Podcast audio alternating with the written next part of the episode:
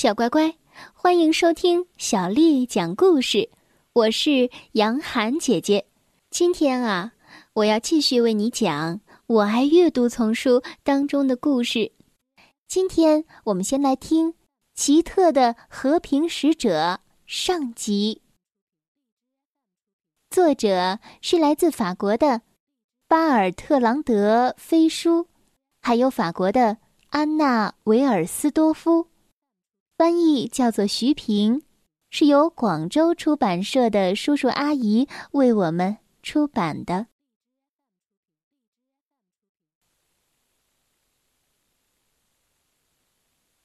故事主要主人公柯小特、爱美。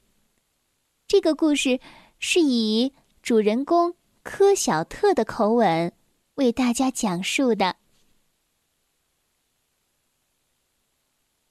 故事发生在史前时期的一个山谷里。傍晚的时候，天气阴沉沉的。克拉斯普氏族成员围着火堆，忙着收拾工具，正准备去打猎。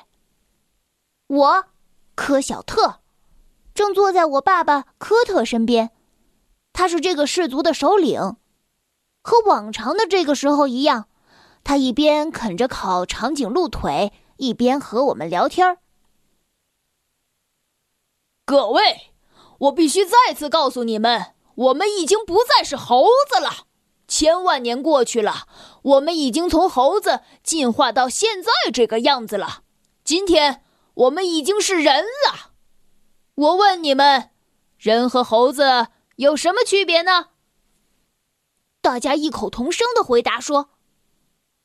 我们人类会开玩笑，所有的人都笑弯了腰。我不知道我们的祖先是个什么样子，但是大家似乎特别喜欢现在这个样子，成为真正的人类。只有我的妈妈佩斯蒂没有笑，她把双臂举向天空，叫道：“科特，你觉得你是个人？”你只是一只大肚子狒狒。克拉斯普氏族成员真把自己当人的话，大家吃饭的时候就应该到桌子边上去吃，而不是用手去抓，也不能说粗话。你背上有毛！火堆旁的一个男人刚说完，大家扑哧一下就笑了出来。我的妈妈继续说。在维埃河部落，我出生的地方，人们知书达理。维埃河部落的人不是粗野的猴子，不像你们这么没有教养。你脖子上有毛！另一个男人叫道。人们又大笑起来。妈妈嘟囔着去休息了。大家围着火堆，说着关于猴子、关于笨蛋的笑话。哼，生活真有趣。然而一天晚上，爸爸面露难色的宣布：“明天是我们和维埃和氏族的和平纪念日。按照惯例，为了表示友好，各自的头领要把自己的一个孩子送到另一个氏族去生活，直到下个月的月圆之日。”当爸爸把头转向我的时候。我觉得浑身不自在。爸爸继续说：“明天，维埃和头领的儿子将住在我们的家里，而你将到他家去待一个月。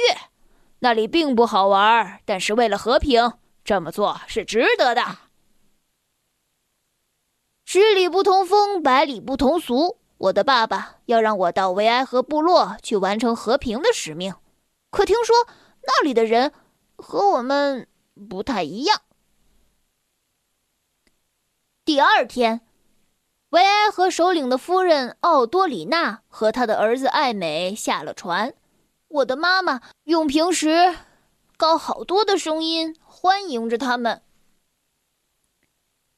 奥多里娜，亲亲亲爱的，多么令人吃吃吃吃惊啊！见到你真真真高兴哦，小爱美，你长得太像你妈妈了。奥多里娜用同样的声调回答：“啊，多么美好的早晨呐，亲亲亲爱的裴斯蒂。”艾美仍然像木头一样呆呆的站在那里。突然，他对我说：“亲爱的科小特，见到你真高兴。”然后他舔了舔我的手。奥多里娜解释道：“爱美喜欢闻手礼，可是我觉得很恶心。下一次，要是他再敢把唾沫弄到我的手上，我就给他一巴掌。”吃饭的时候，我看到奥多里娜正在努力的适应我们部落的生活习惯。她大口大口的吃着肥肉，吃了很多，以致她的熊皮衣服都紧紧的裹在身上。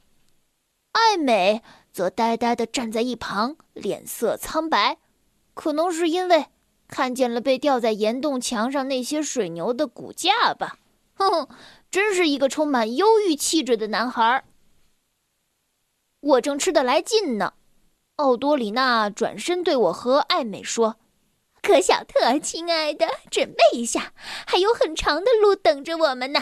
而你，我最爱的艾米，来拥抱一下你的妈妈。”当我们来到维埃河部落的领地时，首领德西雷和部落所有的人都来欢迎我。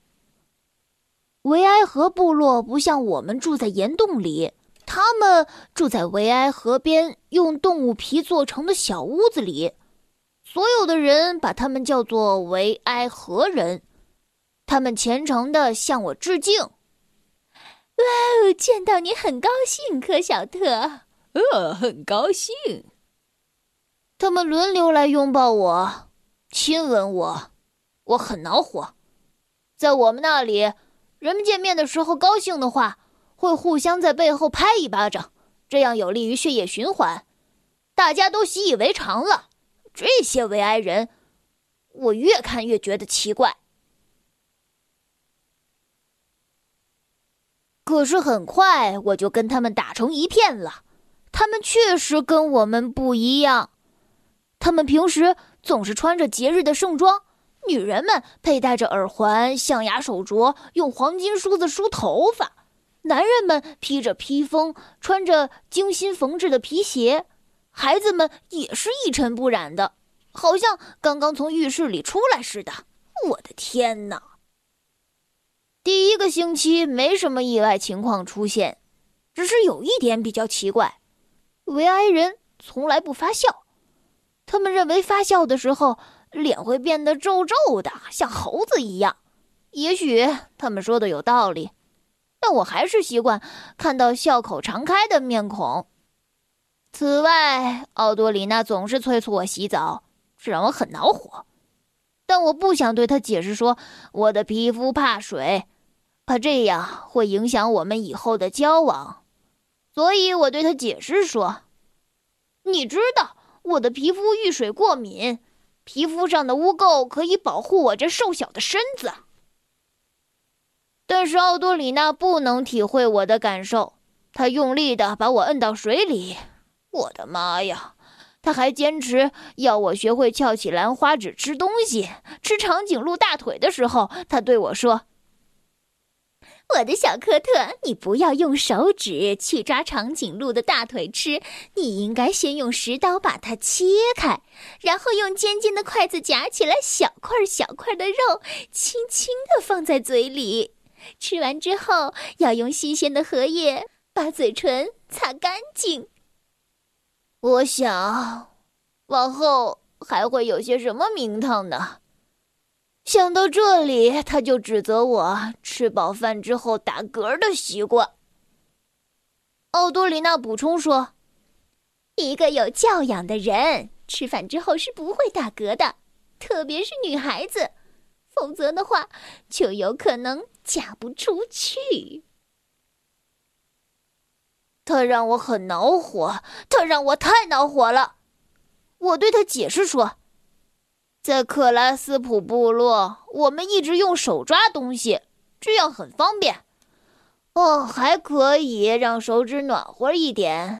满脸胡须的甘德谢纳爷爷从早到晚都冷得发抖。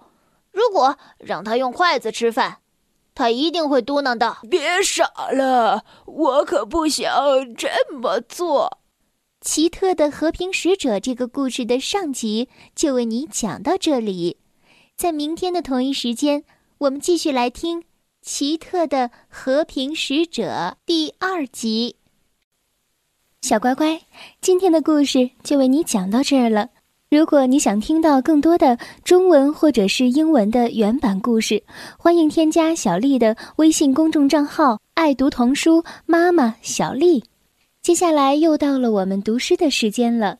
今天为你读的这首诗是刘长卿写的《弹琴》。弹琴，刘长卿。零零七弦上。静听松风寒，古调虽自爱，今人多不弹。弹琴，刘长卿。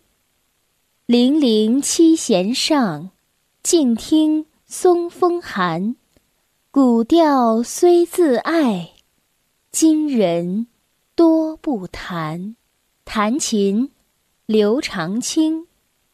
零零七弦上，静听松风寒。古调虽自爱，今人多不弹。小乖乖，晚安。